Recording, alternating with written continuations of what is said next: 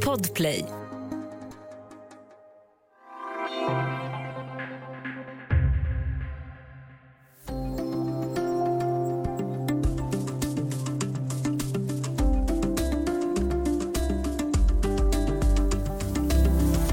Paddel är racketsporten som på kort tid blivit både älskad och hatad. Men vad är paddel och varför väcker sporten så starka känslor? Välkommen till Studio DN med mig, Ylke Holago.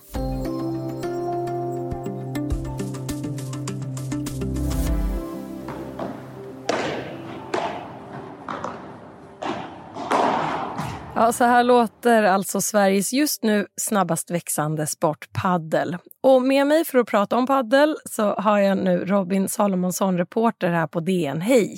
Hallå! Kul att vara här. Låt oss börja med den allra mest grundläggande frågan. Vad är paddel egentligen? Um, Okej, okay, så eh, vid en första anblick kan man säga att paddel liknar tennis. Alltså du har ett rack, du har en boll i den här klassiska gula tennisfärgen. Du har en plan som ser eh, ganska lik ut och samma poängräkning, men du har också väggar då. Um, och De här väggarna använder du när du spelar och därför, på grund av de här väggarna, så, så brukar man beskriva paddel som en form av blandning mellan tennis och squash. Då. Okay, och paddel har ju blivit extremt populärt den senaste tiden. Under pandemin så har till exempel Globenarenan i Stockholm gjorts om till paddelhall eftersom man inte kan ha konserter eller sportevenemang där. Eh, och Det lär också vara väldigt svårt att få tag på hyrtider för banor hur gjorde sporten sitt intåg i Sverige? Ja, men precis. I storstäderna i alla fall, där är det ju mer eller mindre hopplöst att försöka boka, boka en tid på vardags eftermiddagarna. Och du får, alltså, om du ska ha en tid så får du vara, vara som en hök och liksom hugga blixtsnabbt där på bokningssajterna.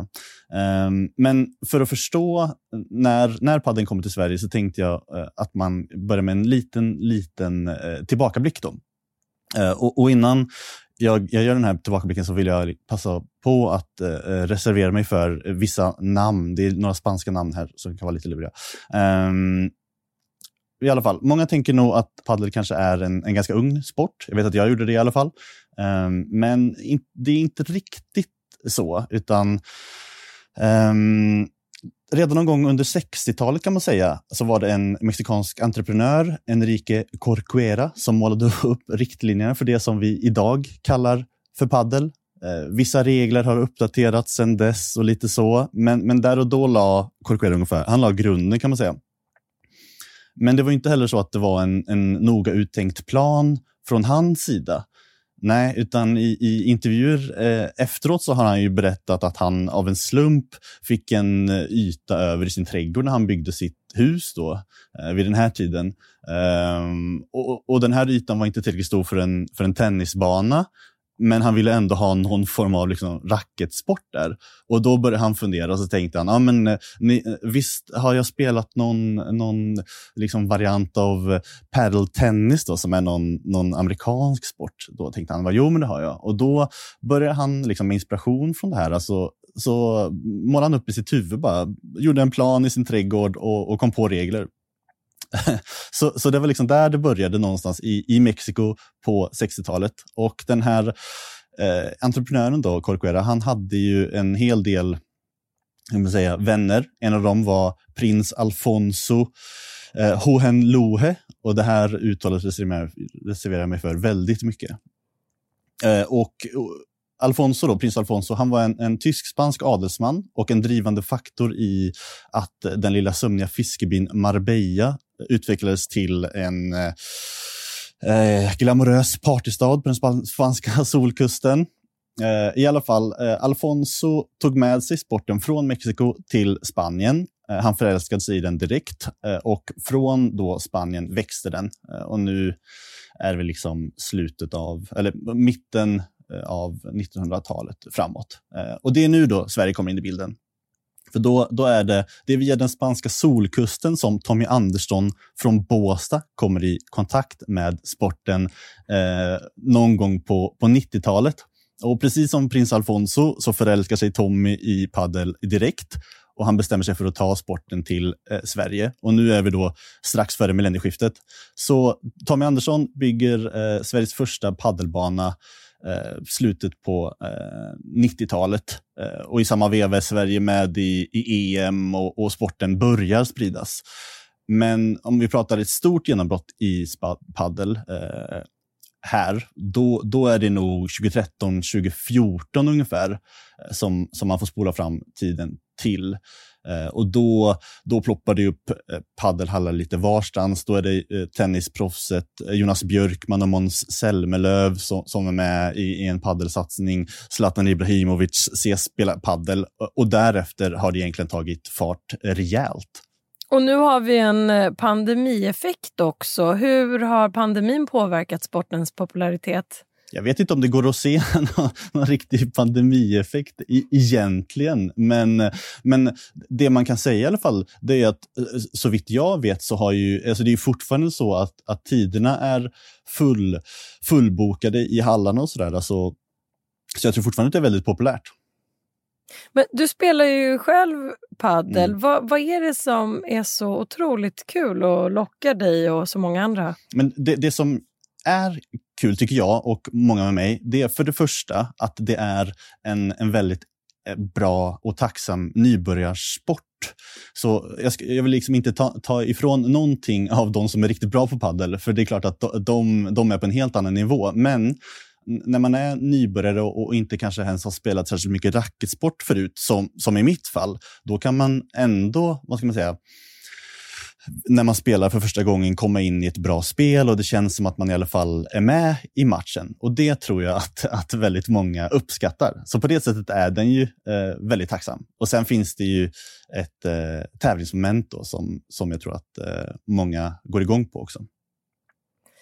Förutom att vara väldigt älskad och omtyckt så har ju sporten också hånats och häcklats. Bland annat för att vara väldigt populär bland mellanchefer inom media. vad, vad handlar den här mm, eh, det här häcklandet om och varför väcker padel sån irritation bland vissa? Ja, men jag, jag, tänker att egentligen är det flera faktorer här som spelar in i det här häcklandet. Men den, den, första och största, tänker jag i alla fall, är att det handlar mycket om alltså, rena motreaktioner. Alltså paddelintresset, som du har nämnt, alltså, det har fullständigt exploderat de senaste åren och många av utövarna är ju dessutom alltså, som besatta. Så vare sig man spelar själv eller inte så är det en, en stor chans, eller risk, beroende på hur man ser på, på det hela, att man på något sätt exponeras för, för sporten. Och då är det klart att då kommer det ju eh, alltid folk som vill göra sig lustiga över det. Eh, och när jag pratade med Marie Andersson som är förbundskapten eh, på damsidan. Då. Eh, och dels före detta tennisproffs, men också eh, paddelspelare då såklart. Eh, och hon var inne på en annan grej, att just eftersom det finns det här tävlingsmomentet, så alltså många går in i det lite för seriöst. Och i paddelhallarna eh, runt om i hela Sverige så, så, är det ju inte ovanligt att, att det bara ekar svordomar till höger och vänster och, att, att folk är väldigt upprörda över det här. Eh, för att då man, man förlorar och, och, och, det blir dålig stämning. Ehm, och Det är ju väl en skillnad om man tänker en annan vanlig träningsform, typ alltså man går på gymmet eller så, där, då finns ju inte riktigt det här tävlingsmomentet på samma sätt. Och sen slutligen så, det, det var ju så att eh, det, det var liksom männen och ofta medelålders män som var först in i sporten. Det var de som liksom började utforska paddel eh, i, i, hög utsträckning i alla fall. Och då är det klart att det är ju också en, en faktor som gör att det är tacksamt att, att skämta om det. Vi ska strax prata vidare om varför paddel har blivit en så omtyckt sport i Sverige.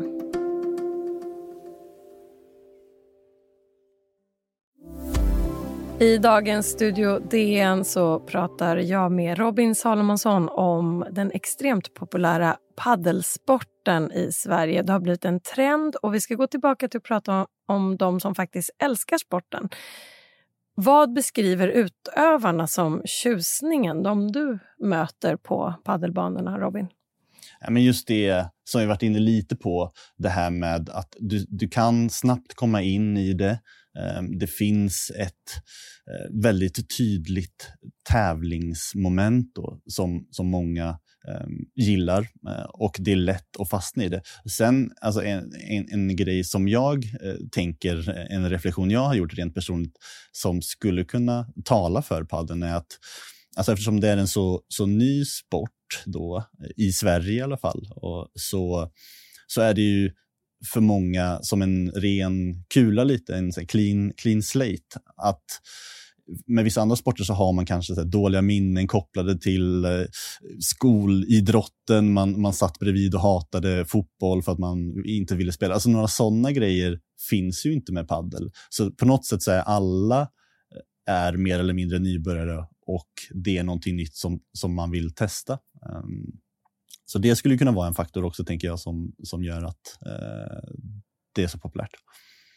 Du nämnde här tidigare eh, att det är många medelålders män som har varit med och satt igång eh, padden här i Sverige och, mm. och gjort att det har bidragit till att det har växt så mycket. Och så har du intervjuat Marie Andersson som är förbundskapten för damsidan inom paddel i Sverige.